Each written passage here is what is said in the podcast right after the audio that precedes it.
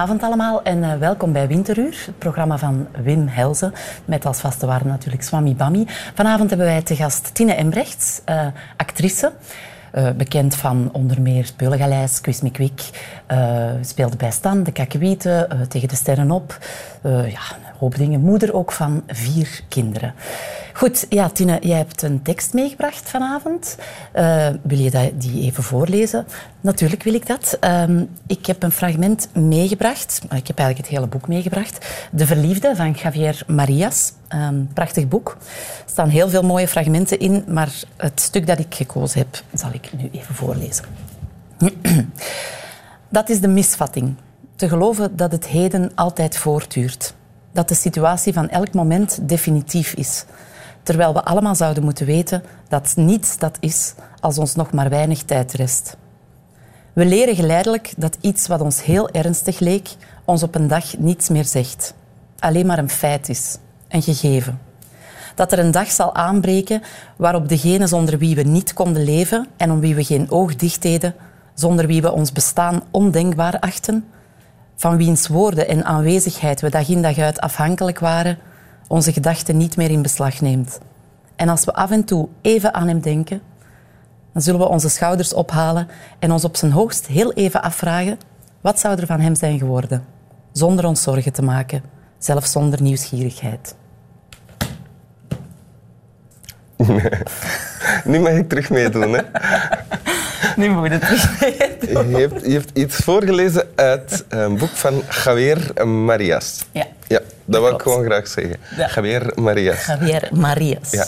Uit het boek De Verliefde. Moeten we iets weten van het verhaal? Of uh, ja, je mocht zeker iets weten uit, van het verhaal. Het, uh, het, ver, het, wordt verteld vanuit het standpunt, het standpunt, van een vrouw. Het is een uh, redactrice en die gaat elke morgen voor ze naar haar werk gaat een koffie drinken in een uh, bepaald cafeetje. En elke morgen ziet ze daar een koppel een stel die daar ook koffie zitten te drinken. Maanden aan een stuk. En dat is gewoon een aanwezigheid die ze kent. Mhm. Uh, en ze vindt dat heel fijn om daar naar te kijken, naar dat koppel. En op een gegeven dag is dat koppel er ineens niet meer. Mm -hmm. En dat is nogal wel eens gebeurd. Vaak zijn die dan op reis en zijn die er na een week of twee terug. Maar die komen niet meer terug. Uh, en dan blijkt, dan gaan ze onderzoeken wat er daar gebeurd is. En dan blijkt dat de man van dat koppel vermoord is. Die is koelbloedig vermoord op de hoek van de straat. En na een tijd zit de vrouw terug in dat cafeetje. En dan vindt zij de moed om die vrouw aan te spreken. Leert ze die kennen, bouwt ze er een band mee op. En zegt ze ook van ja, ik, heb, ik ben altijd gefascineerd geweest door jullie als koppel. Die vrouw is nog altijd in, in de rouw. En uh, ja, die, die krijgen een vriendschap. En die redactrice komt bij haar thuis. En... Uh, leert zo ook de vriend des huizes kennen van die vrouw. En dan begint duidelijk te worden dat, dat die moord op die man... Ze begint zich af te vragen of die vriend des huizes daar niet iets mee te maken heeft. Ah, en ook nog een belangrijk detail. Zij begint ook een relatie met die vriend des huizes. Aha. Een affaire. Voilà, dat is min of het, meer... Het is bijna als een film volgen als je het zo uh, Ja, ja. Okay. Het is een heel intrigerend verhaal. Uh, is... van, uh, wat ik zie zijn, zijn ja, uh, mensen die samen zijn en dat stopt ja. omdat er iemand vermoord wordt. En ja. worden andere koppels gevormd ja. of niet gevormd en die vallen dan weer uit elkaar. Ja, dat ga ik nog niet allemaal vertellen nee, okay. natuurlijk, hè, hoe het eindigt. Maar het is een boek dat echt gaat over, ja, over verliefdheid, over passie, over relaties, over afscheid nemen, over dood, over rouw. Daarover gaat dit ook, hè? over afscheid nemen, denk ik. Ja, over afscheid. Dit is eigenlijk een gesprek in het boek dat, dat die redactrice, die vrouw, tegen, tegen die vriend des huizes zegt van maar verschrikkelijk, die, die vrouw, haar, haar leven is ingestort. Van de ene moment op de andere is dat leven kapot gemaakt. En dat is zijn antwoord. Van ja, maar dat is een misvatting. Dat je denkt dat wat je hebt, dat dat, dat, dat, dat, dat, dat is. Ja. Um, ja, een mens moet afscheid nemen in zijn leven. Dus eigenlijk een heel nuchter antwoord. Ja, en waarom? Dit trof jou? Heb je, hè? Ja, het boek staat vol met uh, fragmenten die mij, die mij ontzettend hard getroffen hebben. Ik heb, ik heb het boek gekregen... Um, ik heb het gelezen in 2013. Ik heb het gekregen van een, een goede vriendin van mij, Jolente de Keersmaker. Ja. En dat boek is op een bepaalde manier um, een troost voor mij geweest. Ik, ik was toen net gescheiden. Ik zat zelf nog in een periode dat, dat ik eigenlijk... eh, ja, dat ik nog aan het rouwen was. Je was net uit elkaar met de man van je eerste twee kinderen Ja. dan toen. Ja, dat klopt. En ehm, ja, dat, dat, dat is op een bepaalde manier... Die zinnen die daarin staan, die gaven mij kracht. Die gaven mij een beetje steun. Omdat als je in zo'n situatie zit... Je weet wel waarom dat je daar bent beland. En, en ik wist dat wel. En ik wist wel dat dat de beste beslissing was. Maar ja, je, je zit dan toch in een soort draaikolk... waardoor je niet altijd helder kunt denken. En, En vond- eigenlijk altijd terug wilt. En u afvraagt van, zou het niet toch opnieuw en dat soort ja dingen? of, of gewoon dat je soms zo, zo door in, in je gedachten verstrikt geraakt dat je, dat je vaak niet meer weet waarom ben ik hier nu. En ik vond zeker die, die woorden van ja, hè, dat er een dag zal aanbreken waarop degene zonder wie we niet kunnen leven. Dat, dat, ik kon me dat niet voorstellen. Dat gaat niet, dat gaat niet gebeuren. Dat er een dag komt dat ik 's morgens opsta, dat ik niet meer aan hem denk. Dat ik, dat ik terug vrolijk ben. Dat ik denk, ah ja, oké, we, gaan, we gaan door. Eh, iemand kan zo beslag leggen op heel uw hoofd en heel uw denken en uw voelen. Ik vond dat heel moeilijk. Ben dat, dat, heeft, ik- dat heeft mij heel veel tijd gekost. En dat boek heeft mij gewoon getroost. Ik ben niet iemand die, die dan zo zelf hulpboeken gaat lezen, die Nee. zo non-fictie gaat lezen van hoe raak ik daardoor.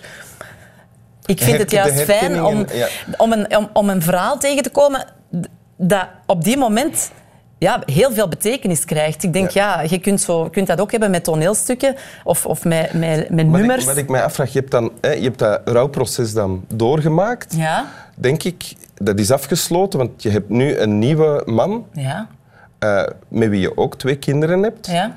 Ehm, waaruit ik afleid dat het rouwproces gedaan is. Hè? Ja, ja. Alleen dan- grotendeels wel. Dat is dan Maar ben je dan nu, sta je dan nu anders in die nieuwe relatie dan dat je er toen in stond? Absoluut. Want dat, dat, dat wou ik ook zeggen. Van daar, het, het, ik ben ontnuchterd. Ik, ben, ik, ik was getrouwd hè, met, mijn, eh, eh, met mijn man, met mijn ex.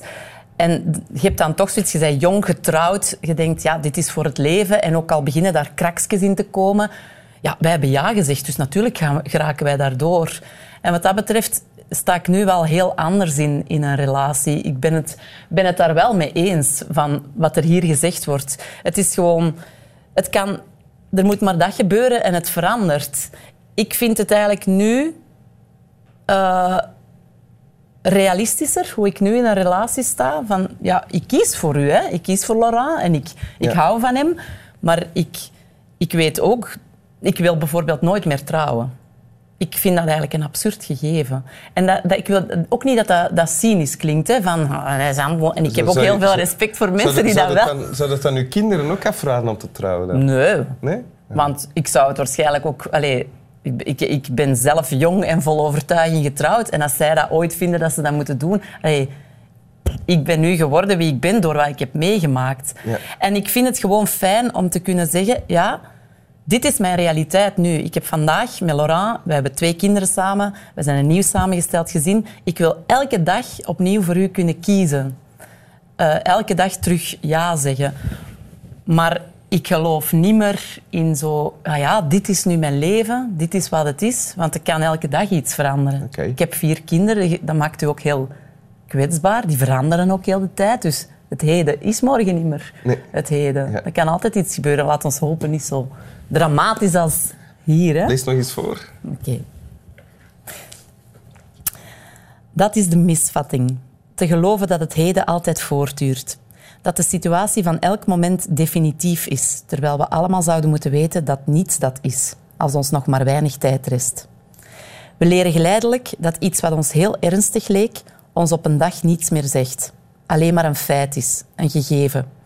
Dat er een dag zal aanbreken waarop degene zonder wie we niet konden leven en om wie we geen oog dicht deden, zonder wie we ons bestaan ondenkbaar achten, van wiens woorden en aanwezigheid we dag in dag uit afhankelijk waren, onze gedachten niet meer in beslag neemt.